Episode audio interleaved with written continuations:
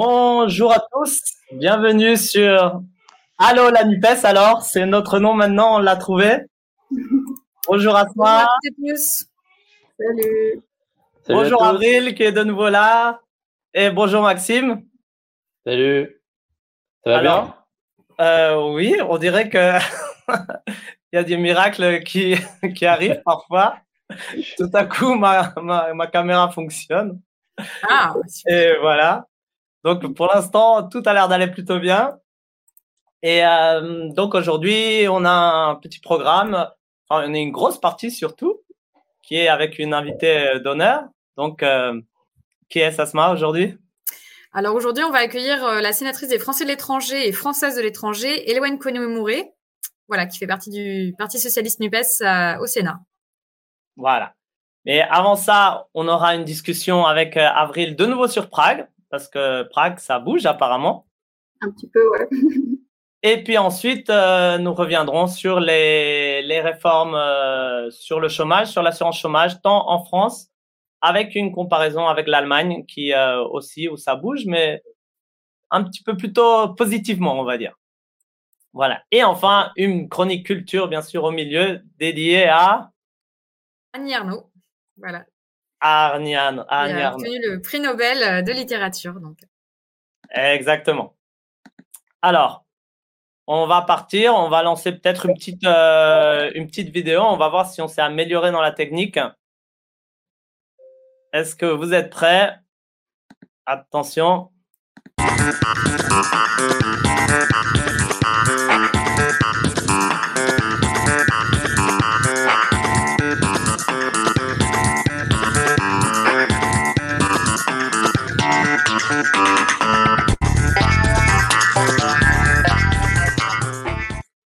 Et donc voilà, on dirait que notre, euh, notre jingle a fonctionné cette fois-ci. Pour introduire, c'était des belles photos de, de Prague, non? T'as reconnu de nouveau Avril? Mhm, en Vas-y. effet. Voilà. Et euh, donc on voulait, on voulait t'interviewer parce que et te demander un peu des nouvelles parce que vous étiez à une manif euh, le week-end dernier, Ouais, le 8 octobre. le 8 octobre en pleine capitale. Et est-ce que tu peux nous dire de quoi il s'agissait, quels étaient les thèmes d'appel pour cette manif? Du coup, c'était euh, une manif contre euh, la précarité énergétique et c'était organisé par la Confédération tchèque-moravienne des syndicats. Et euh, du coup, pour un petit peu de contexte, c'est dans le cadre du taux d'inflation qui ne fait qu'augmenter depuis un an là. On est passé de 6% à quasiment 18% d'inflation en République tchèque. C'est un des taux les plus importants d'Europe, si je ne me trompe pas. Et du coup, ça a un impact, un impact énorme sur euh, le pouvoir d'achat des gens, sur les factures d'électricité et de gaz. Et euh, en cause de tout ça, il y a la pandémie, les difficultés à s'en remettre, et l'invasion euh, de l'Ukraine par la Russie. Et la République tchèque est très dépendante de la Russie pour tout ce qui est gaz et électricité. Et il y a aussi très peu d'énergie renouvelable en République tchèque. Du coup, voilà, ça pose beaucoup de difficultés. Et cette manifestation, elle s'est donc posée dans ce cadre-là, euh, de demander des comptes au gouvernement. Et euh, aussi, depuis septembre, il y a eu pas mal de, rassemblements et de manifestations, mais c'était organisé par des personnes différentes, par des mouvements différents. Nous, on n'y était pas. Euh, il y avait eu un grand rassemblement de quasiment 70 000 personnes en septembre, euh, mais on n'y a pas participé par manque d'informations, mais aussi parce qu'on ne partageait pas forcément tous les messages. Euh, de ce que j'ai pu lire, c'était organisé d'un point de vue un peu nationaliste. Leur grand slogan, c'était la République tchèque avant tout, la République tchèque en premier. Et voilà, c'était pour exprimer euh, leur mécontentement euh, sur l'inaction du gouvernement, euh, avec des demandes de, de s'enlever de l'OTAN, etc. Et de passer un pacte avec la Russie pour avoir accès au gaz, tout ça. Du coup, là, pour cette manifestation le 8 octobre, c'était un cadre différent. Du coup, on n'a pas eu de réticence à, à y participer. Et Et en fait, on partageait aussi l'ambition de remettre les syndicats au devant de la scène, parce que c'était un, petit peu l'idée aussi. Et on partageait aussi les messages globaux sur les demandes au gouvernement pour la gestion de la crise énergétique, de prendre en compte les plus précaires, etc. Et nous, ouais, tu voulais dire quelque chose? Non, je voulais demander le, du coup, quel a été le succès de cette, euh, cette manifestation Puis tu nous as dit qu'il y a un mois, il y avait un mélange, on va dire, d'extrême droite et de gauche euh, là-dedans. Ici, c'était plus à gauche apparemment. Est-ce qu'il y a eu quand même euh, un succès Alors, ou pas? je dirais que le succès était beaucoup moindre. il y a eu quelques milliers de personnes et non pas des dizaines de milliers. Euh, les organisateurs, du coup, les, oui, en effet, les, syndicats tchèques moraviens, euh, ils s'attendaient à ce que toute la place Václav Miesti soit remplie. Ils avaient mis euh, des, des, télévisions, etc., pour pouvoir montrer la scène, etc. Mais voilà, à peine un tiers de la place était occupée. C'est un peu ce que tu nous disais la dernière fois que les, les mouvements de gauche dans tous les pays de l'Est euh, ont du mal à, à, s'ancrer quoi, et, mmh. à avoir du succès. Nous, nous on s'est euh, aussi inscrit pas exactement euh, dans, dans les cortèges des syndicats, mais un petit peu à l'extérieur. On était dans un cortège, un cortège un peu spécial. C'était avec les associations écologiques, écolo, il y avait Greenpeace, etc., euh, qui ils étaient venus avec une banderole immense qui faisait toute la largeur de la, de la place et qui disait en tchèque euh, l'énergie pour le peuple afin de passer un hiver serein. Et du coup, leur message, c'était vraiment euh, qui est la voie de prendre en compte pour la gestion de la crise énergétique à la fois de la justice sociale, mais aussi de la justice climatique, qui n'était pas forcément sur l'agenda de la manifestation, du coup, nous, on s'est vraiment positionné avec eux. Euh, et quand même, je dirais que les médias ont bien aimé cette grande banderole. Du coup, on, a vu euh, pas mal de, médias euh, montrer les efforts de, ce mouvement Energie Idem, ça s'appelle en tchèque. Et vous, en général, quels sont vos liens avec toutes ces organisations? Justement, est-ce que vous avez beaucoup de contacts ou c'est plutôt chacun reste un peu séparé euh, euh, Nous, à la NUPES, euh, on n'avait pas de lien avec les organisateurs, avec les syndicats, on n'a pas de lien avec eux, mais on essaye de se mettre en contact avec les assos écolos. Et on a quelques contacts ici et là.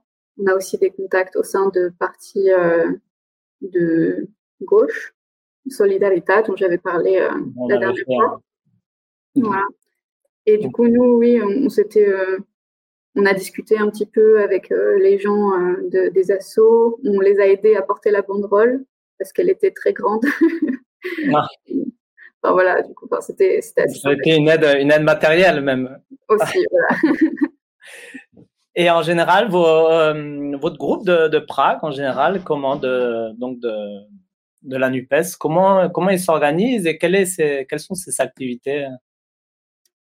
Alors, on s'organise euh, comme on peut, parce qu'on on, a tous euh, pas beaucoup de temps à dédier, mais euh, on essaye de se voir assez régulièrement. Et quand il y a des manifestations, on essaye d'y aller. on fait une petite pancarte, on essaye de discuter avec les gens, voilà. Et là, en début novembre, on n'a pas encore de date exacte, mais on aimerait bien faire un événement euh, une projection débat, mais je ne vais pas en dire beaucoup plus parce qu'il n'y a rien qui est organisé encore, mais, euh, mais euh, voilà, il faudra nous, nous, suivre sur les réseaux sociaux pour en apprendre plus. Et, est-ce qu'il y a une suite qui est, qui est proposée à cette, cette manifestation? Est-ce que c'est prévu? Comment? Quelque part, je dirais que oui il va y avoir une suite dans le sens où euh, les assos écolos euh, font un appel à la grève, à une climate strike, à partir du 21 novembre, et ça va durer quelques jours. Et euh, c'est une Eastern European Climate Strike. Et il va y avoir un premier rassemblement vendredi à midi. sur la, vieille, la place de la vieille ville. Et tout le long de ces jours-là, il va y avoir des workshops, des discussions, etc. Et ça se place en fait dans le contexte de la COP27 qui va débuter le 6 novembre en Égypte.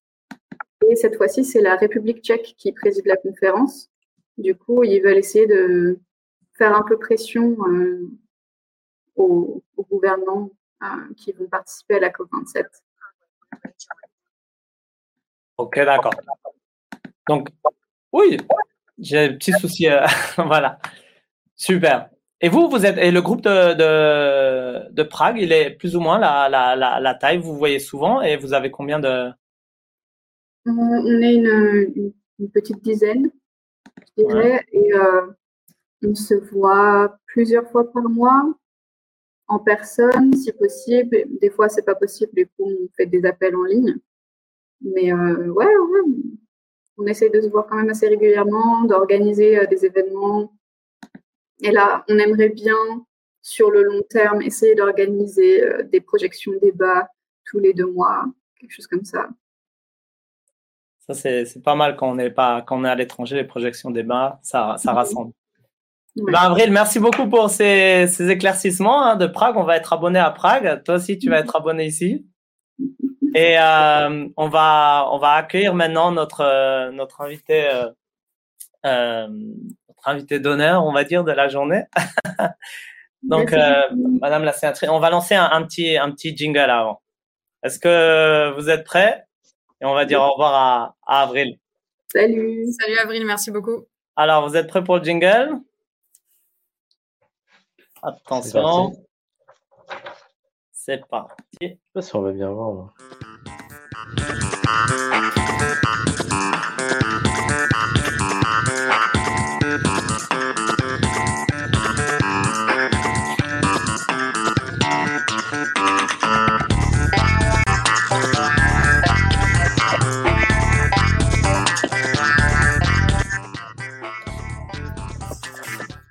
Et donc, nous, euh... voilà ici, dans Allo la NUPES. Voilà. Bonjour, Bonjour madame. Euh, je suis ravie que, que tu aies trouvé un peu de temps euh, voilà, entre deux déplacements pour euh, nous faire un petit coucou en Circo 7. Euh, alors, peut-être pour le contexte, Hélène avait activement soutenu notre candidature sur la circonscription dans le cadre des élections législatives. Donc, je suis vraiment ravie de, de pouvoir voilà, échanger de nouveau avec toi. donc, on, voilà, on a pré préparé quelques questions euh, avec Maxime. Est-ce que euh, tu nous entends bien? Parfaitement. Et Super. vous, en retour? Oui Super. Très bien. Alors euh, voilà, nous sommes nous sommes ravis de t'accueillir dans notre live. Euh, je vais peut-être te présenter euh, rapidement euh, voilà la personne que tu es. Tu as donc activement soutenu notre campagne Nupes euh, et j'aimerais revenir rapidement sur ton parcours. Tu as vécu 25 ans en Irlande où tu as notamment été directrice du département des langues de l'Institut technologique de Dublin et tu es actuellement sénatrice des Français et Françaises de l'étranger depuis 2012. Tu reviens tout juste d'Amérique du Nord où tu as entre autres euh, parlé de ton engagement politique dans un établissement euh, scolaire et euh, tu incarnes, euh, voilà, on en a discuté aussi tout à l'heure, en, tant que femme politique de gauche, une véritable figure d'exemple pour les jeunes Français et également Françaises euh, de l'étranger. voilà, en, en, permettant, en ayant justement une, une figure de, de, de, vitrine en fait pour donner envie et motivation aux, aux jeunes filles de l'étranger de, de s'engager en politique à gauche. alors Peux-tu nous dire quelques mots sur euh, ta fonction de sénatrice des Français et Françaises de l'étranger? Ben, Bonsoir d'abord. Oui, je suis ravie de, vous revoir. Euh, ma fonction, alors ma fonction, ben, officiellement, je suis euh, donc membre du Parlement et donc je légifère, c'est la fonction première. Je, fabrique la loi. Ma deuxième fonction, c'est d'exercer un contrôle sur l'action du gouvernement. Alors, ça se fait de différentes façons, euh, en posant des questions. Alors, c'est une question d'actualité. J'en ai posé une euh, lors de l'ouverture de, de, de, la session euh, parlementaire la semaine dernière sur la, la politique des, des visas du gouvernement, politique d'immigration également. ça se fait sous le biais de questions orales qui sont posées aussi aux membres du gouvernement et donc, l'avantage, c'est que c'est une sorte de, enfin, c'est un dialogue qui est très encadré parce qu'on a deux minutes pour poser la question, il y a deux minutes pour répondre. Donc, euh, c'est pas vraiment un, un débat, hein, mais on a une question et, la, la, la, réponse apportée est, soit claire et donc c'est un engagement du gouvernement, soit euh, bon, il botte en touche et puis euh, on sait qu'il va falloir la poser autrement ou agir autrement pour pouvoir avancer sur le sujet. Et puis euh, il y a également des questions écrites qui sont inscrites au, journal officiel et qui permettent, eh bien, de, on va dire, d'alerter le gouvernement sur un, problème particulier. Alors, on n'a pas forcément une réponse tout de suite, mais ça dépend des ministères. Donc ça, c'est la fonction, on va dire, voilà, première. Et puis, il y a aussi des groupes de travail pour nous assurer que les lois que nous votons, eh bien, sont bien, bien respectées, bien mises en place. Parce que parfois, il y a un an, voire plus, avant qu'une loi qui a été votée soit traduite par, dans des décrets qui mmh.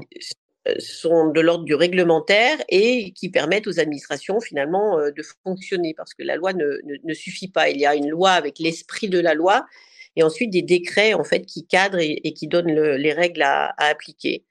Donc c'est ça ma fonction, mais les, les Français de l'étranger, nous, nous, avons une particularité, c'est que nous avons une, circonscription qui est planétaire. Donc, euh, nous allons en effet euh, sur tous les continents. Les seuls endroits dans le monde où nous ne sommes pas dans notre circonscription, ce sont les territoires français. Alors, l'Hexagone, bien sûr, et les territoires d'outre-mer. Donc, euh, c'est une particularité qui fait que pour être au, contact de celles et de ceux que nous représentons, c'est un peu plus compliqué que pour nos, nos collègues qui euh, prennent le train, qui prennent leur voiture et, qui vont euh, euh, assister à l'inauguration d'un monument. Moi, quand j'y vais, il faut faire 7 heures d'avion. Voilà. Pas facile. il y, a, une petite question dans le chat qui une, une, personne qui demande, qui dit que, enfin, c'est vrai que des fois les réponses aux questions du au, gouvernement sont, sont, souvent un petit peu frustrantes. Et la question, c'est est-ce qu'il y a moyen d'exercer un suivi derrière? Oui, alors bon, moi j'ai une particularité, c'est la ténacité. C'est-à-dire que euh, quand je suis convaincue, alors je le dis avec beaucoup d'humilité, hein, mais il m'arrive quand même d'être convaincue, je doute beaucoup, mais je suis aussi convaincue de certains combats et j'ai vraiment envie de les mener jusqu'au bout. Donc euh, quand je n'obtiens pas la réponse euh, que je souhaite, je pose la question d'une autre façon, jusqu'au moment où quand même je me dis que je vais trouver peut-être les interlocuteurs nécessaires parce que euh, les questions que nous posons, en fait, sont, publiques. Et puis, il y a tout le travail euh, qui est fait de, négociation, de... Euh, c'est pas du lobbying, mais c'est presque ça, c'est-à-dire d'essayer de convaincre enfin, c'est du lobbying pas du tout commercial, hein, c'est pour obtenir, par exemple, que les, les, les familles qui ont des enfants handicapés puissent avoir un soutien financier à 100%. C'est ce que j'ai fait il y, a, deux ans auprès du ministre, qui s'est engagé en effet euh, pendant une question orale en disant mais la question n'avait jamais été posée. Bien évidemment, il est parfaitement injuste que les familles ne soient pas euh, soutenues à 100%, donc on va le faire. Bon, ça a mis deux ans pour la mise en place, mais on n'a rien lâché pendant ces deux ans puisque l'engagement pour le coup avait été pris. Quand il n'est pas pris, bah, il faut continuer, il faut, faut pas lâcher. On voit euh, vraiment aussi une, motivation, euh, que ce soit euh, voilà au sein du Sénat, mais aussi en fait c'est quelque chose qui découle déjà, qui est peut-être intrinsèque à ta personne au niveau de la, la, campagne de terrain que tu as menée dans un pays, l'Irlande, qui est relativement conservateur sur différents points. alors bon, là, la, la, la, campagne législative est passée. Euh, dans la circonscription, on a la chance d'avoir une ambiance Nupes qui est très euh, profitable à, à, une dynamique qui ne qui ne s'estompe pas. Euh, donc, on a différentes euh, différents projets euh, prévus tout voilà dans, dans toutes les, les, les, quatre coins de la circonscription. quel conseil donnerais-tu aux circonscriptions de l'étranger en général qui désirent justement maintenir à la fois en ligne mais aussi au-delà de l'écran cet élan à gauche né de la Nupes? Bah, il faut faire ce que vous faites ce soir, c'est-à-dire que dans une campagne, euh, il y a un, un, un, beau côté qui est le, le côté humain, euh, de gens euh, parfois qui ne se connaissent pas forcément, mais qui mmh. se retrouvent sur euh, des valeurs fondamentales et qui ont envie de mener un combat ensemble. Et euh, tu l'as vécu, et, et, et moi, c'est toujours un moment qui est, qui, est, particulier où, où vraiment on se dit que euh, eh bien, il se passe quelque chose, une sorte de symbiose entre les gens, on se sent motivé, c'est chronophage, ça demande beaucoup d'énergie, voilà, on travaille jour et nuit pour, euh, pour arriver au, but, c'est-à-dire euh, l'élection. Bon, on est heureux ou pas finalement, mais mais mais il y a une, une comment les, les, les gens sont soudés, voilà. Donc ça c'est le bon côté. Après, il y a parfois des différements parce que forcément on s'engage tellement profondément dans sa personne avec des sentiments, des qu'il peut y avoir des clashs entre les personnes aussi. Et donc, euh, ce qu'il faut faire, c'est essayer de conserver cette dynamique. Euh, je crois que les uns et les autres apprennent beaucoup dans une campagne. Tu vois, Asma, tu as appris beaucoup de choses euh, sur, sur le conditions humaines déjà, où finalement, quand on fait une campagne, on va jusqu'au fond des problèmes pour essayer de dégager des, des propositions, des solutions. Enfin, qui, correspondent à quelque chose et qui ne soient pas simplement euh, de vaines propositions euh, démagogiques, euh, tout simplement pour faire en sorte que on plaise à un électorat et puis une fois élu, on oublie allègrement ce qui a été dit. c'est peut-être pour ça aussi que la politique souffre aujourd'hui d'un désenchantement de, gens qui ont voulu croire et qui ont été déçus. Donc, il faut faire ce travail de fond et, être au contact. Enfin, moi, c'est la façon, je, ne peux pas imaginer sincèrement légiférer sans passer des heures en audition, sans aller sur le terrain. C'est pour ça que je me déplace énormément. On a, on a de, gros soucis avec notre réseau consulaire aujourd'hui, mais c'est en prenant le temps à chaque mission de, de voir, et pas simplement les consuls, mais l'ensemble des personnels.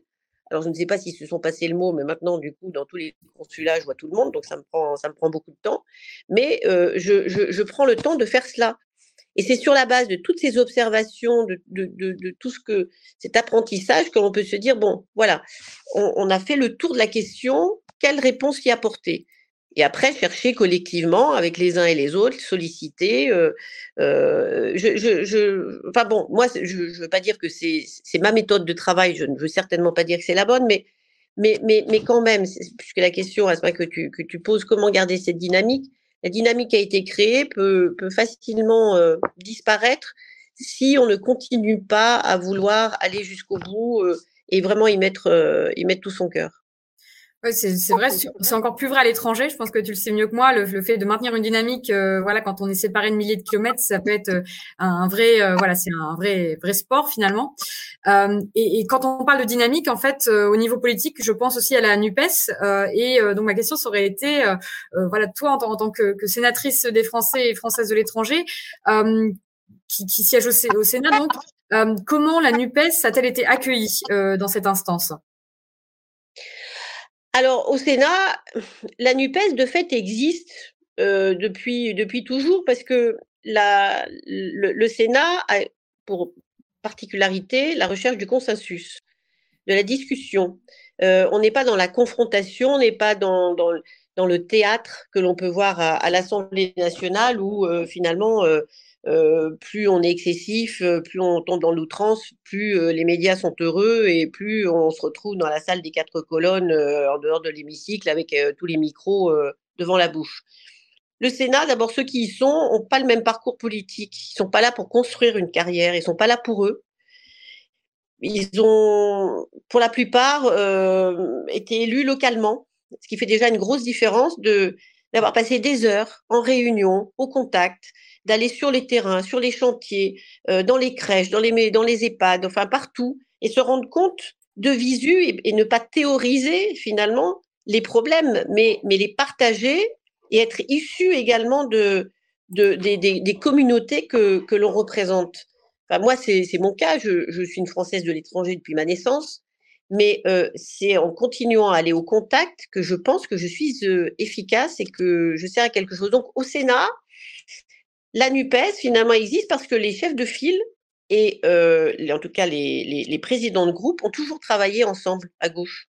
Alors, on n'est pas forcément d'accord, donc on a trois groupes, hein, communistes, socialistes, euh, écologistes et républicains, et le groupe écologiste, donc il y en a trois. Euh, les présidents de groupe, sur des sujets, on va dire, politiques, vont se concerter. Par exemple, quand il était question, euh, souvenez-vous, de privatiser ADP, l'aéroport de Paris.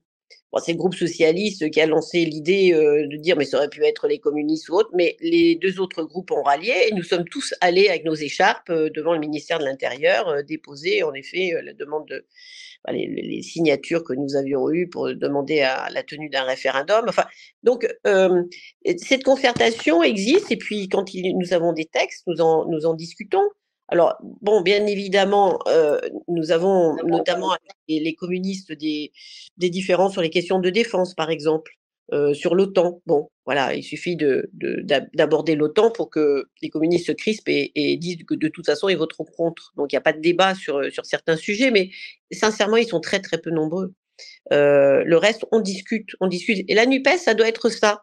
Euh, parce que si la NUPES, c'est euh, bon, ce qui se passe finalement chez En Marche, enfin, il s'appelle plus En Marche, il s'appelle Renaissance maintenant, mais c'est-à-dire, bon, il y a un leader et puis tous les autres sont tenus de suivre, ça, ça, ça, casse ça va casser très vite.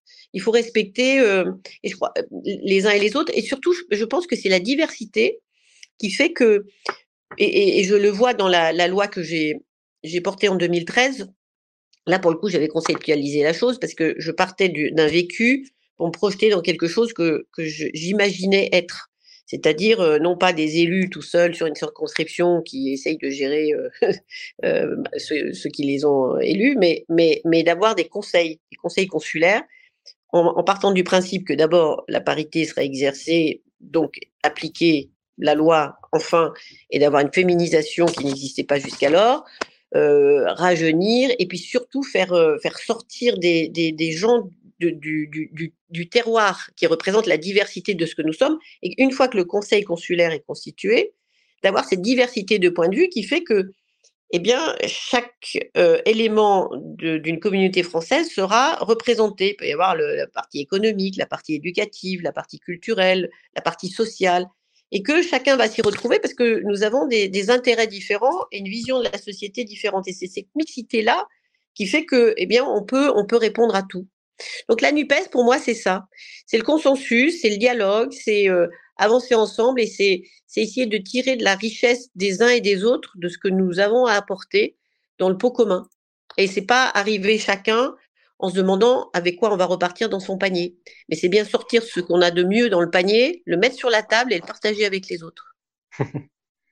C'est euh, vraiment bien dit en fait, c'est-à-dire que la, la, Nupes en fait existait déjà avant la Nupes au Sénat, donc c'est un peu une Nupes de une pré-NUPES alors. Bah, bah, merci d'avoir inventé alors. Alors, bah, non, mais il n'y a aucune création là. Euh, ce que je veux dire, c'est l'esprit de la NUPES. Pour moi, la NUPES, c'est pas un label. La NUPES, ça doit être une réalité. Et qu'est-ce qu'il y a derrière cette réalité? C'est en effet des gens qui sont en capacité de parler, de se rejoindre et, de ne pas euh, être en, en, concurrence les uns euh, contre les autres, mais bien de se dire qu'on a suffisamment de choses en commun pour aller à l'essentiel et mener les mêmes combats politiques.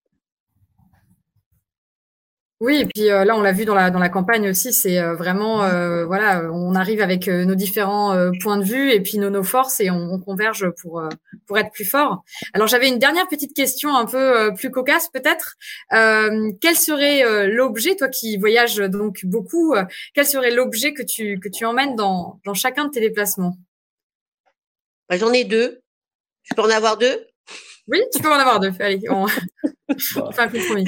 Alors, je suis désolée, il y a mon iPad parce que euh, comme je passe des heures dans, un avion, dans, dans, dans, des avions, désolée pour l'empreinte carbone, mais bon, euh, si je devais faire tout ça en bateau, ça serait parfaitement impossible. Donc euh, voilà, dès que je peux prendre le train, je le fais en Europe, mais dès que je sors de l'Europe, hein, il y a des, des océans à traverser, donc c'est impossible je prends l'iPad parce que ça me permet de, comme je suis tranquille pendant quelques heures, sans téléphone, sans Wi-Fi, sans rien, j'écris, je, voilà, je fais beaucoup de choses. Vous avez remarqué quand même que j'écris beaucoup de textes. Je publie beaucoup et tout ça me demande quand même une réflexion et un peu de tranquillité, ce que je n'ai pas normalement quand je suis euh, dans mon bureau, chez moi, enfin, en tout cas, euh, euh, connecté.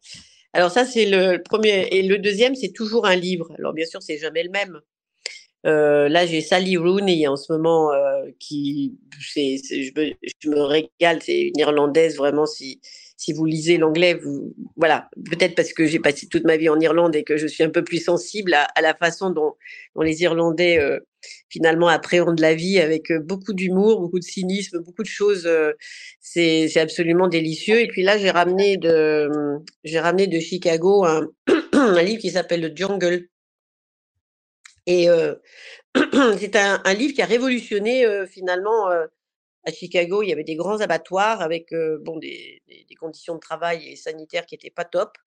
Et ce bouquin a complètement transformé apparemment bah, la façon dont, voilà, dont, dont cette, cette, industrie était, était gérée.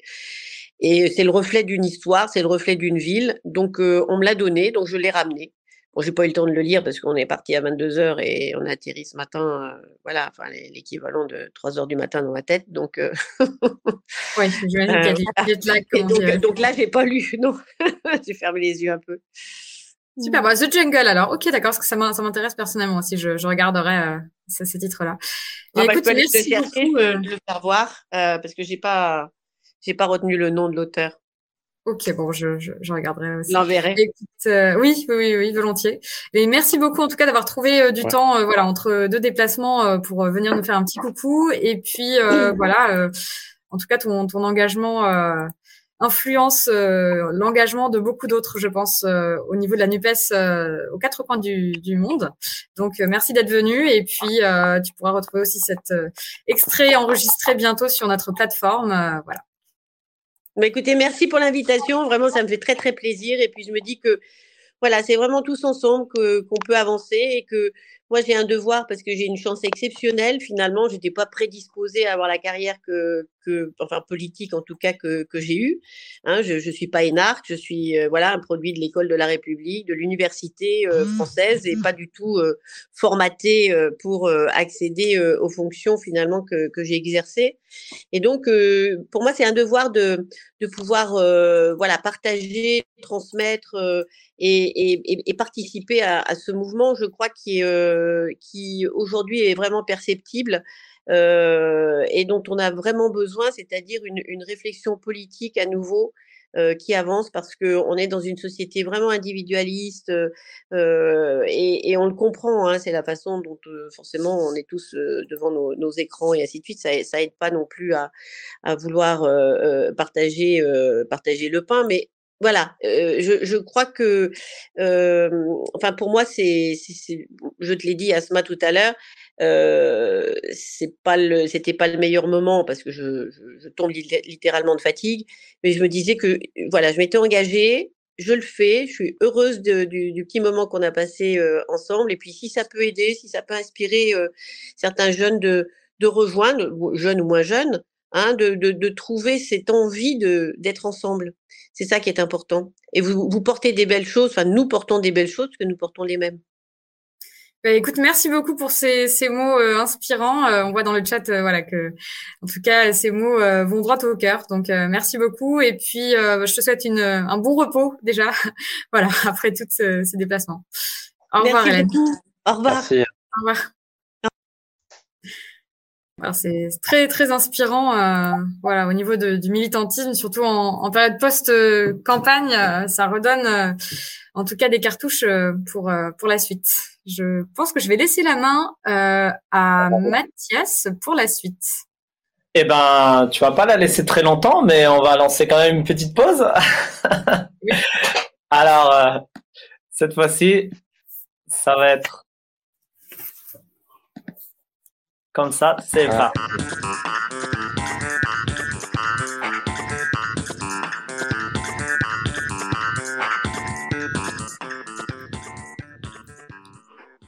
Et voilà, donc vous l'avez reconnue, elle est partout maintenant dans les médias, et encore plus dans les médias de gauche, et dans la rue également, hier à la manif euh, contre la vie chère et contre l'inaction climatique. C'est donc... Euh, euh, Annie Arnaud. Annie Arnaud, merci. Qui euh, vient de recevoir le, prix Nobel de la littérature. Et donc aujourd'hui, notre chronique culture ne sera pas musicale, mais sera littéraire. Et tu voulais nous la présenter, Asma.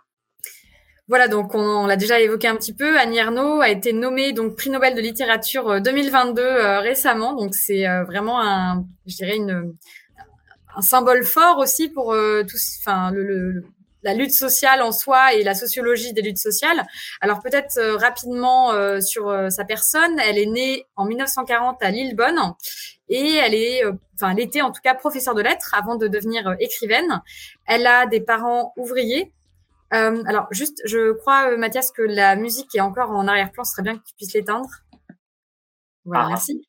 elle est membre donc du Parlement populaire et donc j'ai voilà, euh, structurer ma chronique culture en deux aspects. Premièrement, la démarche sociologique euh, qu'a euh, choisi euh, Annie Ernaux, c'est-à-dire qu'elle redéfinit l'autobiographie dans le sens où elle considère que l'intime est toujours du social, c'est-à-dire que toutes les interactions qu'on peut avoir à l'intérieur de groupes de pairs, P-A-I-R-S, c'est-à-dire à l'école, au travail, même au sein de la famille, ce n'est pas quelque chose d'individuel, c'est pas un moi tout seul sans les autres, parce que le moi n'est pas seul, il se définit toujours par rapport aux autres, par rapport aux lois et par rapport à l'histoire. Et donc, euh, c'est euh, assez important de, considérer ça, c'est-à-dire que l'intime, pour elle, est quelque chose qui est forcément et foncièrement social. Euh, et donc, elle va tâcher de, retracer la mémoire à travers, notamment, je vais, je vais parler de son œuvre La Place, parue en 1983, dans ce livre, elle parle euh, de la vie de son père et euh, à travers euh, ce roman donc biographique, elle va retracer la mémoire de bien d'autres ouvriers normands de l'époque. mais elle a choisi pour ce faire de décrire en fait la situation de la manière la plus factuelle possible, la plus froide possible, sans émotion, avec un vocabulaire simple pour la simple et bonne raison qu'elle ne veut pas faire passer le destin de son père comme celui d'un personnage. Et donc, voilà, si elle avait fait ça, si elle avait euh, utilisé peut-être beaucoup d'émotions, euh, ça aurait pu aussi euh, délégitimer ou alors, je dirais, influencer la manière, le, caractère sociologique et biographique de la lutte des classes incarnée par son père, ouvrier, puis via l'ascension sociale, petit propriétaire d'un commerce. La, la place en tant que, livre. Euh, comme je l'évoquais, euh, elle, parle donc d'un souvenir d'enfance de manière fragmentée euh, qui naît de la douleur du deuil de son père et euh, elle décide donc de revenir en arrière sur, sur la vie de son père. Euh, père qui a donc quitté l'école à 12 ans pour travailler dans une ferme normande, puis euh, a euh, accompli le service militaire et après la guerre, donc comme je disais, a ouvert son, son petit commerce. Donc on parle là d'une vraiment d'une petite ascension sociale et elle revient notamment aussi sur des choses qui sont au-delà de, de, la chronologie, qui sont aussi des choses qui transcendent en fait la chronologie de, de, de ses souvenirs. elle évoque notamment les phrases qu'on emploie retracent ce que l'on vit.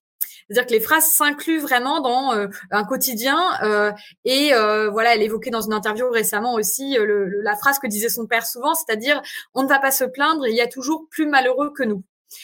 donc c'est vraiment quelque chose, une sorte d'humilité aussi et de solidarité par rapport à d'autres ouvriers qui viennent d'une classe sociale également où en fait il y a une, dirais une grande euh, précarité euh, sociale et économique. Euh, son père ne parlait pas le langage de la classe dominante, c'est quelque chose qu'elle retrace également dans son livre, en disant qu'il parlait le patois, mais au-delà même de, la langue en, tant que, véhicule des atouts sociaux, c'est aussi la manière d'utiliser certains mots au lieu d'autres. donc voilà, c'est quelque chose qui est un, tout et qu'elle explique assez bien dans ce dans cet ouvrage.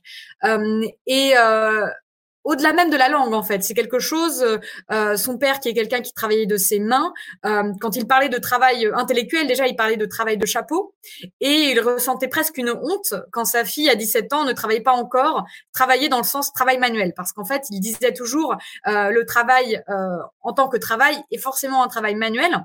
Et le travail intellectuel, c'est de l'apprentissage. Donc, il ne disait pas tu travailles bien. à l'école, il disait tu apprends bien. Donc encore une fois, on revient sur l'usage des mots qui définissent aussi la manière euh, dont on, peut euh, analyser euh, voilà une, une, situation sociale comparée à une autre. Il considère aussi le travail intellectuel comme quelque chose qui ne serait peut-être pas du vrai travail dans le sens où on peut tricher si on fait un travail intellectuel alors qu'on ne pourrait pas tricher selon lui si on fait un, travail manuel. Et donc tout ça s'inscrit aussi, je dirais, dans, dans une manière de, de voir la, la, société avec le, le, le, travail, enfin toute la révolution industrielle qui, qui, qui a eu lieu et, et l'exode rural qui, qui, a, qui en a découlé. donc le fait d'avoir nommé Annie Ernaux prix Nobel de, littérature 2022 dans une situation actuelle où on a les raffineries qui sont en grève et une grève généralisée qui est prévue pour demain, il me semble, euh, donc le 18, 18 euh, octobre. Euh, pour moi, c'est un, symbole très fort parce qu'on ne peut pas séparer la personne de l'œuvre et c'est une personne qui a vécu en fait cette lutte des classes au sein même de, sa famille et qui emploie, je dirais, qui, appelle un chat un chat dans le sens où elle parle vraiment de termes comme euh, voilà la classe dominante et la violence en fait euh, que, peut éprouver euh, quelqu'un qui change ou qui, qui, change de classe sociale via l'ascension sociale qu'elle-même a vécue aussi en étant fille d'ouvrière puis justement écrivaine. voilà, donc pour moi, ça, ça semblait très important de, de revenir là-dessus. et je vais pouvoir laisser la main à Mathias ou Maxime pour la suite. Ah bah, mille merci Asma, c'est très inspirant également, non? Est-ce que tu aurais quelques titres à, mentionner peut-être à part la place? Alors il y a différents. Elle a, écrit beaucoup de, livres. Euh, on pourra les mettre notamment en description de, cette vidéo. Il y a aussi les armoires vides qui reviennent justement sur euh, voilà tout ce qu'elle a vécu. Elle, euh, bon, ça retrace plus la sexualité d'une jeune adolescente, voilà qui a des rapports non consentis. Euh, donc euh, c'est aussi quelque chose qui est très intéressant de voir comment on s'épanouit en tant que femme euh, après avoir vécu de la violence sexiste et sexuelle. Et je pense que c'est aussi assez actuel. Donc on mettra ça dans les, les, commentaires de notre replay. Encore une raison de revoir notre replay. Alors, eh ben on va on va passer après cette belle chronique à une actualité, enfin à l'actualité du droit au chômage. Euh, vous êtes prêts pour un petit jingle? C'est parti. Allez, on va essayer ça. Attention.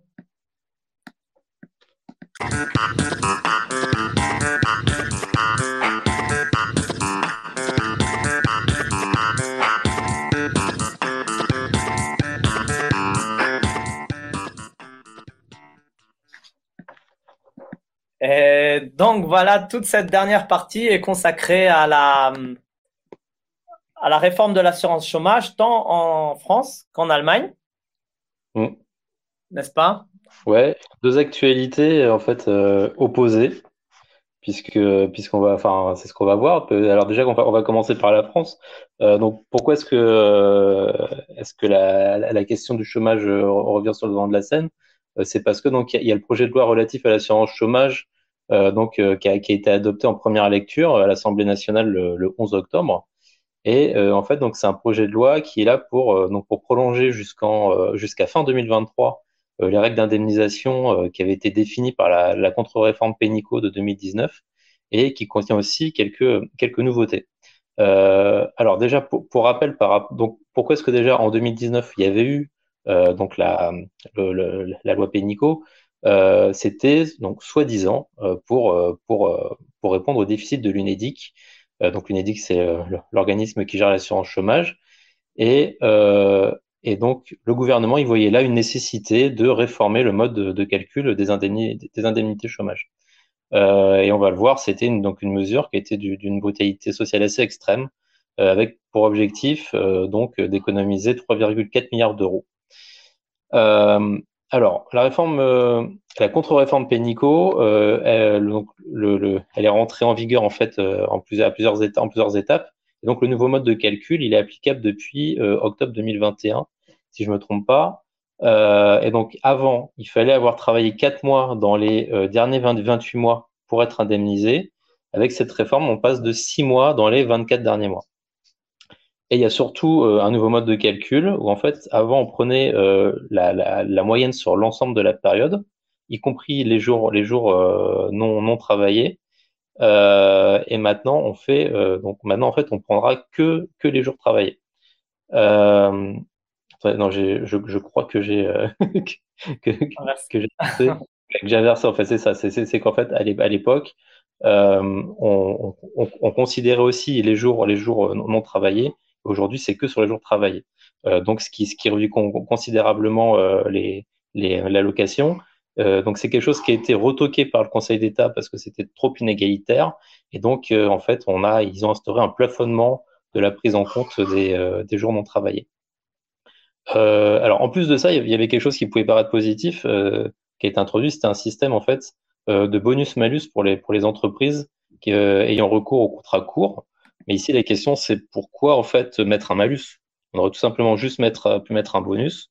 Ça aurait, ça aurait juste fait rentrer de l'argent dans dans le régime, alors que, alors que là, si on met en plus un bonus, euh, du coup, en fait, on, on, on, on va donner de l'argent à des entreprises qui finalement vont juste faire bah, ce qu'elles devraient faire. En fait, c'est euh, employer les gens en CDI. Euh, alors pour l'instant, il n'y a pas vrai, il y a, y a aujourd'hui aucune étude sur, sur les effets de la réforme, mais on a quand même quelques effets visibles aujourd'hui, euh, puisqu'avant euh, la réforme, on avait à peu près donc un chômeur sur deux qui était indemnisé, et euh, aujourd'hui, on est passé à 36% donc quasiment euh, un chômeur sur trois. Euh, donc c'est une, une, diminution assez, euh, assez énorme. Et on l'a vu déjà cet, on a vu aussi des effets cet été avec la, avec la, pénurie de saisonniers. Alors, en ce qui concerne donc le projet de loi actuel, donc on l'a dit, euh, en fait, il va juste faire en sorte de prolonger euh, le mode de calcul de la, contre-réforme Pénico euh, et la principale en fait nouvelle mesure, c'est c'est en fait c'est un ajustement de la durée d'indemnisation en fonction de l'activité. Donc en gros, ce que veut faire le gouvernement, c'est qu'en gros quand l'activité économique va plutôt bien, donc on aurait des règles d'indemnisation plus dures. Et par contre des règles plus souples quand la, quand, quand, quand, l'activité serait serait plus serait en berne. le problème, c'est qu'aujourd'hui, on ne sait pas du tout mesurer l'activité en temps réel. Généralement, les chiffres, on les a après. Alors la proposition, finalement, ce serait de se baser sur l'évolution au cours des trimestres précédents ou alors sur l'avis d'un comité d'experts. Euh, mais ici, bien sûr, bah, on est dans quelque chose d'assez subjectif. Et ce qu'il faut surtout pas oublier, c'est que l'objectif principal ici, c'est quand même de, euh, de faire des économies. Donc on peut comme se douter que euh, voilà qu'il y aura toujours quelque chose pour dire que les, conditions sont euh, que les conditions économiques sont pas si mauvaises que ça et que les chômeurs auraient quand même pu faire quelques efforts en plus pour euh, trouver du travail. et par contre, la réforme, elle touche pas au montant de la, enfin, elle, elle, elle, elle, modifie pas davantage le, montant de l'indemnité. ce qu'on sait, c'est qu'avant la réforme Pénico, l'indemnité, les indemnités, elles étaient quand même de 1000 euros net par mois à peu près. Euh, donc ce qui, ce qui aujourd'hui, avec un chômeur sur trois indemnisé, euh, ça, ça, fait, ferait donc euh, en fait 350 euros en moyenne par chômeur. et, et, c'est un chiffre donc qui est probablement encore plus bas aujourd'hui avec les, effets de la réforme. Alors en fait, ce qu'il faut voir aussi, c'est que finalement le déficit, il est, il est assez euh, discutable et on peut même considérer qu'il a été largement organisé. Euh, alors déjà, première chose, il faut rappeler quand même que euh, le chômage, ça représente que 6% des prestations sociales. Donc bon, c'est voilà, si on veut faire des économies, c'est quand même loin d'être la priorité. et surtout, ce qu'il faut dire, c'est qu'en fait, les cotisations, elles couvrent l'ensemble des indemnités versées aux chômeurs. Le problème, c'est que l'UNEDIC doit reverser 10% euh, des cotisations euh, qu'elle recueille à Pôle emploi, euh, ce qui en 2019 a fait, a représenté 3 milliards, en sachant que le déficit était de 2 milliards. Donc ça veut dire qu'en gros, la partie assurantielle pure était en finale excédentaire.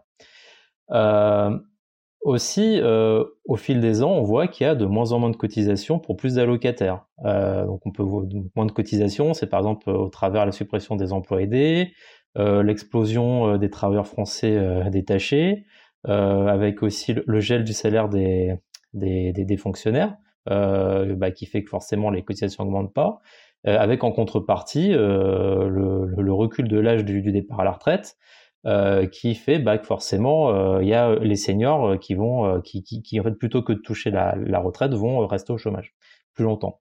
et autre point aussi, il y a bah, encore Muriel Pénicaud qui, qui finalement qui, qui, qui a facilité le, le, recours au contrat hors CDI alors que, que ce qu'on constate, c'est que bah, le, les CDI, ça rapporte beaucoup plus que, que ça coûte à l'assurance chômage. donc encore en 2019, les chiffres, c'était 29 milliards de recettes pour 19, 19 milliards de, dépenses. petite chose euh, intéressante à souligner aussi, c'est qu'en fait, le gouvernement finalement semble nous dire qu'il y a un problème de financement. Euh, le, le problème, c'est qu'en contrepartie, il nous dit aussi euh, qu'il réduit le chômage. Alors on se dit, bah logiquement, s'il réduit le chômage, on devrait avoir davantage de cotisations. Donc, ce qui devrait, comme en grande partie, résoudre le, problème du financement. Donc, ce qu'on peut comme se demander, c'est si finalement, bah, c'est pas ce qu'on dit de, euh, si, ce qui se passe, c'est pas ce qu'on dit depuis assez longtemps. C'est qu'en fait, la, baisse du chômage, c'est une baisse en trompe-l'œil. C'est que ça se fait surtout par des contrats courts, euh, par des radiations, euh, voilà. Et autre point, on dit souvent que le système français est, est, généreux. c'est pas forcément vrai, puisqu'on voit bah, que finalement les Français cotisent beaucoup. Avant, donc en 2016, avant que Macron arrive au pouvoir, euh, les Français cotisaient euh, à, hauteur de 6,4% de leur salaire, contre 3% en Allemagne et 1,6% en Italie, pour finalement un taux de remplacement qui était sensiblement le même qu'ailleurs en Europe. Voilà, alors avec tout ça, on peut quand même largement douter que finalement que Macron fasse donc de, de, l'équilibre des comptes une priorité.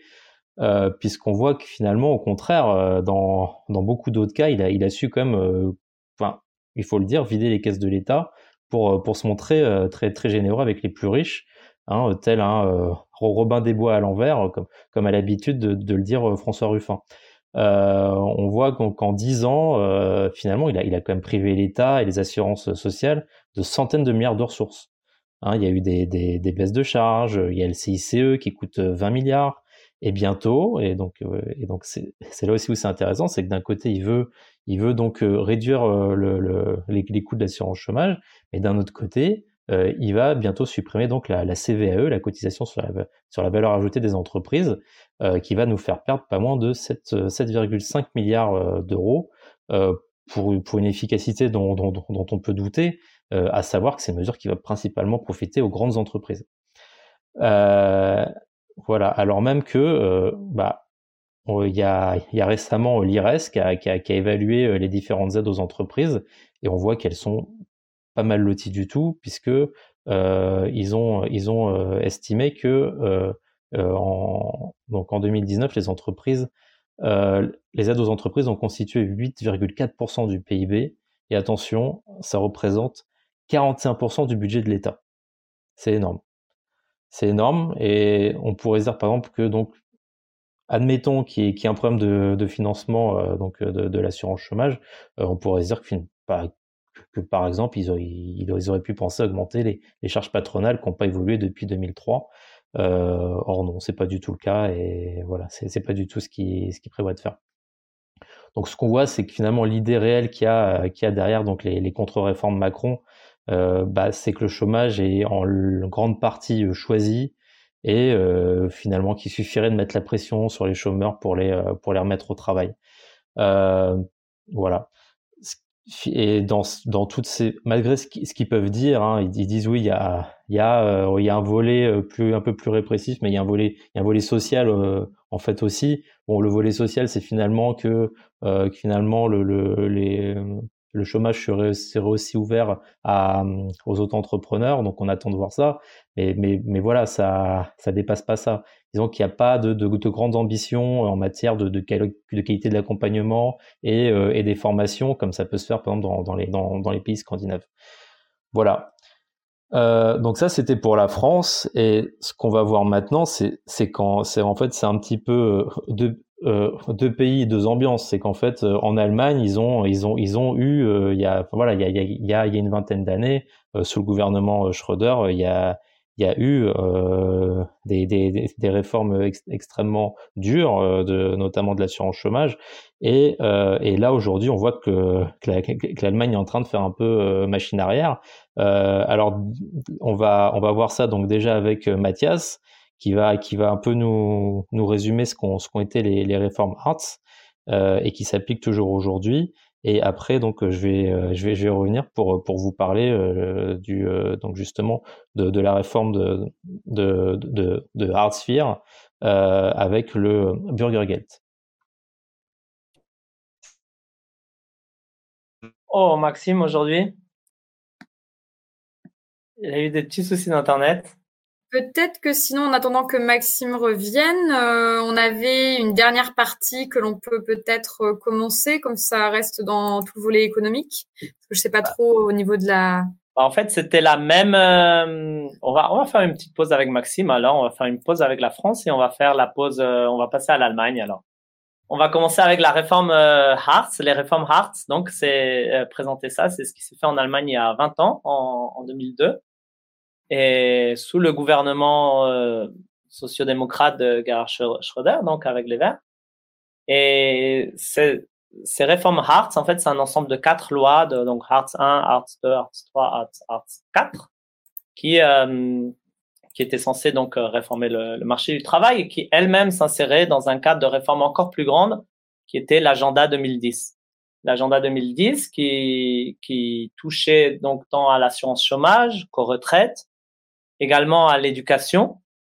Et là, ce qui est entre guillemets intéressant, c'est voir que l'éducation était vue d'une certaine façon assez utilitariste, c'est-à-dire de garder les enfants pour que les parents puissent aller travailler. Donc, euh, en allongeant les horaires, puisqu'en Allemagne avant, ils avaient surtout classe le matin, les enfants. Et maintenant, de plus en plus, ils ont classe euh, l'après-midi également. Mais on voit que l'intérêt, c'est pas tellement au centre, n'est pas tellement euh, l'intérêt de l'enfant pédagogique de se développer, mais surtout de pouvoir permettre euh, que les enfants, que les parents aillent travailler. Voilà. Et donc, le, noyau principal de ces réformes était celle du, marché du travail, avec trois idées au moins euh, principales, trois, idées philosophiques, on va dire, ou pas. Une, c'est la même qu'a mentionné Maxime à l'instant, était euh, l'idée de réduire les dépenses de l'État. Et ça, Schröder l'a clairement dit le 14 mars 2002 dans un discours qu'il a, qu'il a exprimé. Ensuite, il y avait le, postulat idéologique euh, qui est constamment chez les constant chez les libéraux, c'est celui de la responsabilité propre des chômeurs. Donc, c'est leur faute euh, s'ils sont au chômage, bien sûr, et donc il faut les, les contraindre à, se bouger et, être beaucoup plus strict avec eux. Et enfin, le, le troisième, un troisième postulat qui est que euh, les travaux précaires sont un tremplin vers des travaux plus stables et, de meilleure qualité. Donc, euh, même si on a des, mauvais, euh, des mauvaises conditions de travail, euh, c'est bien parce que ça nous permet de s'insérer dans le marché du travail. Donc ça, c'est voilà, c'est ce qui est assez euh, faux, on va dire, dans les faits. Souvent, on voit des gens qui, pendant des dizaines d'années, ben, ils sont en contrat précaire et, et ça, ça n'évolue pas. Alors, euh, quelques, quelques points quand même qui est de réforme. Donc, d'abord, ça a été une restructuration totale de l'Agence pour l'emploi. Également, le, le, la création d'agences de, de services de personnel qui étaient des sortes d'agences d'intérim qui avaient des contrats avec l'Agence pour l'emploi et qui, qui étaient censés donc placer les chômeurs pour des missions à, ou en temps partiel et l'agence pour l'emploi, chaque agence locale avait une obligation de créer un contrat comme ça avec ces agences d'intérim. Leur efficacité a été tellement remise en doute euh, avec le temps que euh, cette obligation pour l'agence de l'emploi a été euh, a été supprimée en fait, puisque leur efficacité n'était plus tellement avérée. Je vais quand même remettre Maxime qui est revenu, mais je vais finir mon, mon passage sur l'Allemagne pour pas trop couper. Salut Maxime. Désolé, salut. euh, voilà. En même temps, ce qui s'est fait a été totalement euh, assez déréglementé l'usage des contrats à durée déterminée. Avant, on n'avait pas le droit de réembaucher quelqu'un qui avait été déjà embauché en contrat indéterminé dans la même entreprise. Ça, ça a sauté complètement. Également, la limite à deux ans pour les contrats à durée déterminée. Et puis après, il y avait également euh, beaucoup d'aides aux entreprises qui embauchaient. Et enfin aussi le, le statut d'auto-entrepreneur. On a également euh, incité les, les mini-jobs. Alors pour ça, ceux qui habitent pas en Allemagne, c'est vraiment une spécialité euh, d'ici. Les mini-jobs, c'est un, un, contrat qu'on peut avoir jusqu'à 520 euros par mois ça vient d'être actualisé à l'instant par l'actuel gouvernement, et qui sont sans net d'impôt, on ne paye pas d'impôt dessus, et on ne paye pas de cotisation retraite. L'employeur paye une petite partie de, pour la sécurité sociale. C'était censé combattre le travail au noir, et en fait, euh, ça a créé une flopée de travailleurs euh, précaires et de, de travailleurs pauvres, en fait, qui ont, euh, qui ont que ce genre de travaux, donc qui n'ont aucune retraite, en fait, on leur enlève la retraite, et qui n'ont de droit. Par exemple, on a vu maintenant avec le Covid, comme on paye pas, les mini-jobs ne payent pas l'assurance chômage, ils n'avaient pas le droit à, au chômage partiel. Euh, donc euh, des droits qui sont supprimés pour les mini-joblers, et on considère qu'il y a quand même 5 millions presque, ou un petit peu moins de 5 millions de personnes qui n'ont qu'un seul mini-job. Donc ils vivent que de ça, de maximum 500 euros par mois dans ces conditions, et du coup, c'est pas des chômeurs, puisqu'ils ont quand même un travail. Et puis on considère qu'il y en a 2 500 000 qui ont un mini-job plus un autre euh, type de contrat. Voilà. Donc ça, c'est à peu près pour les, pour les, euh, pour les mesures. Donc, et, la, grande mesure phare, c'était bien sûr voilà, la, la, la fusion de l'allocation chômage avec l'aide sociale de base pour les pauvres. En fait, c'est une fusion. Et donc, qui a créé, qui a été un petit peu augmentée, mais après, d'autres aides annexes ont été supprimées. Ce qui fait qu'en fait, beaucoup de personnes ont, perdu, en fait, dans, les aides, finalement et euh, a été introduit avec cette, euh, cette, nouvelle allocation un contrôle très très strict des chômeurs, où ils n'avaient pas le droit de, refuser un, un, plus de deux contrats acceptables. Et justement, la notion d'acceptabilité a été revue. Et la notion d'acceptabilité qui est définie, c'est que tout travail qui n'est pas contraire aux bonnes mœurs est considéré comme acceptable sauf si le demandeur n'est pas en mesure de le faire pour des raisons de santé ou si l'éducation des enfants ou les soins à un proche sont mis en péril. Donc, peu importe les qualifications euh, du chômeur, si elles sont nettement supérieures ou si le poste proposé garantit un, salaire suffisant pour vivre, ça, ça n'importe pas. Et, voilà. Et donc, on impose aux chômeurs des, travaux, des contrats très, très précaires. On a même vu, en plus, il y avait toute une ambiance de, contrôle. On a même vu des gens qui, avec cette allocation, mendiaient devant les supermarchés. Il y a eu des cas et où leurs euh, conseillers euh, Pôle Emploi, enfin de l'agence, les voyaient et du coup, on leur diminuait ce qu'ils avaient gagné en mendiant de l'allocation. Enfin, c'était vraiment une vision de les chômeurs, faut les mettre à bosser, c'est des fainéants. Ce qui, en fait, aujourd'hui est en France euh, beaucoup dans le concept, euh, concept dominant. Et enfin, il y a eu également les, fameux jobs à 1 euro, donc qui étaient payés 1 euro de l'heure, et donc qui venaient en complément de cette dette sociale. Donc finalement, l'aide sociale devenait une subvention pour les, très bas salaires. Alors les conséquences, d'abord, il y a eu des grandes manifestations, non Les manifestations du lundi à l'époque.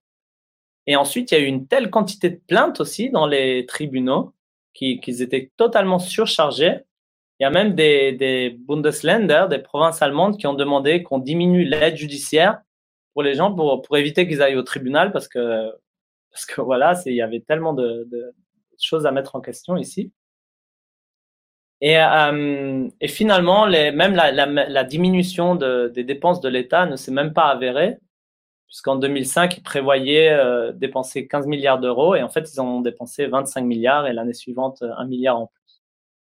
Alors, au niveau économique, les chiffres du chômage après ça ont baissé, les chiffres officiels sont passés d'environ 4 millions à 2 millions 300 000. Et donc, le discours dominant dit, grâce à, à, toute, euh, euh, ces réformes, euh, l'économie allemande est allée mieux.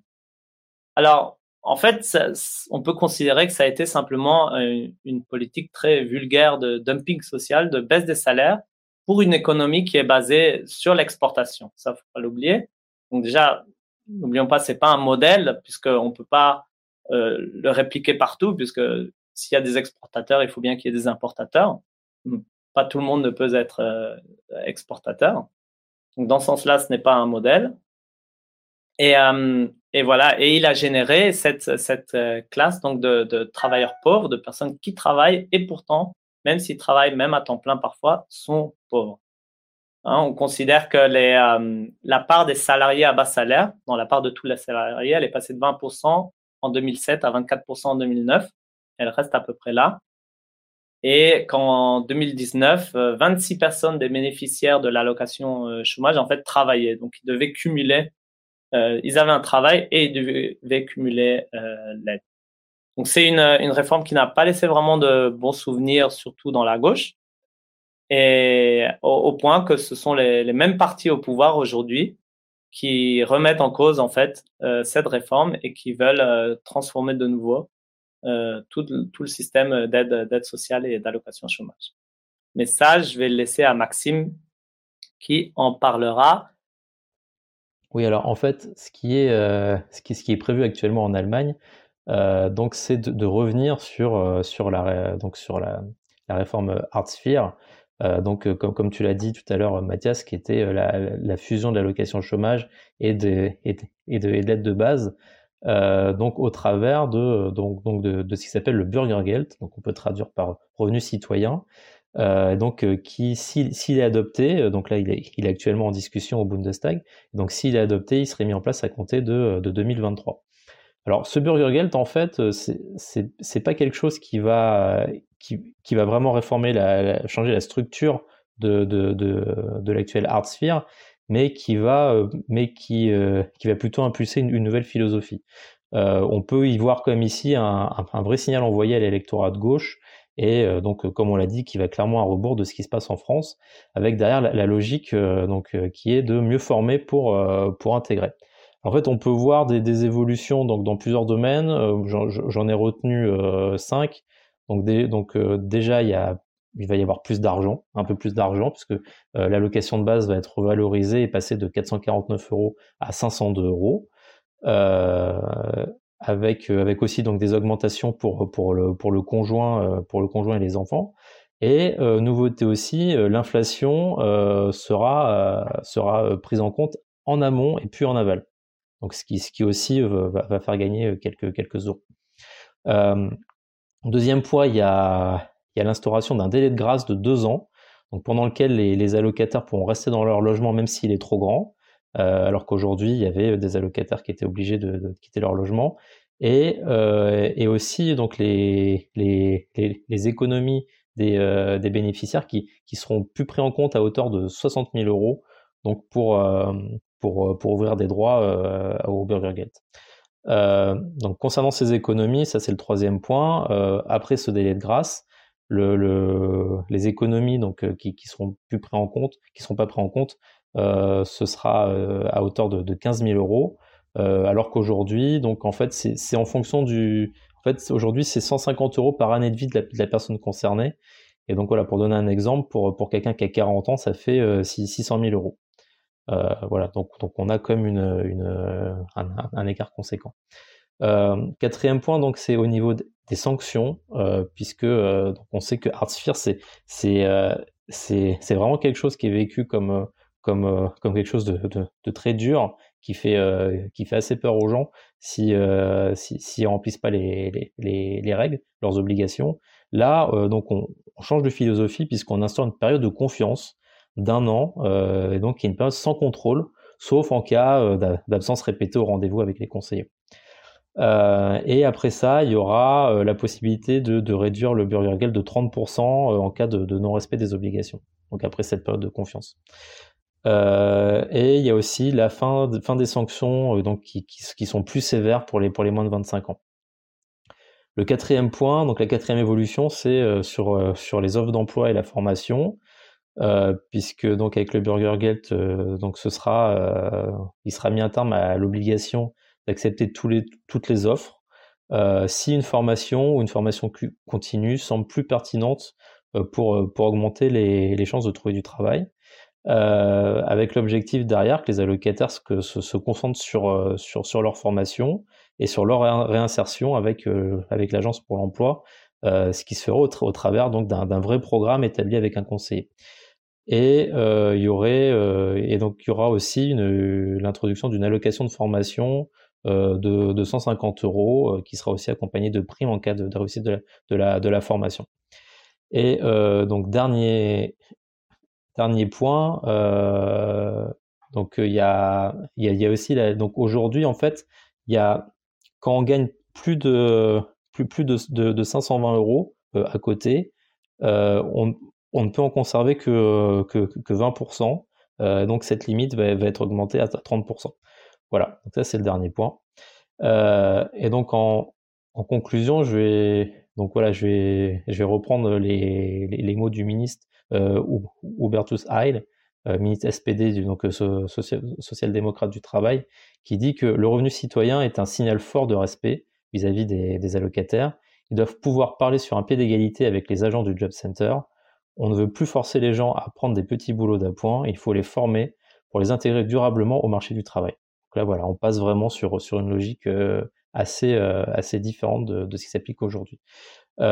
On espère vraiment que ça, voilà, que ça, ira dans ce sens, que c'est pas que des mots, et, que cette réforme, bien sûr, n'est qu'un début et qu'elle peut être à l'origine d'une réelle euh, évolution sur la, sur la façon de considérer le chômage et les chômeurs euh, en Allemagne, et qui sait peut-être peut-être en Europe quand, quand on connaît le, le, poids de l'Allemagne.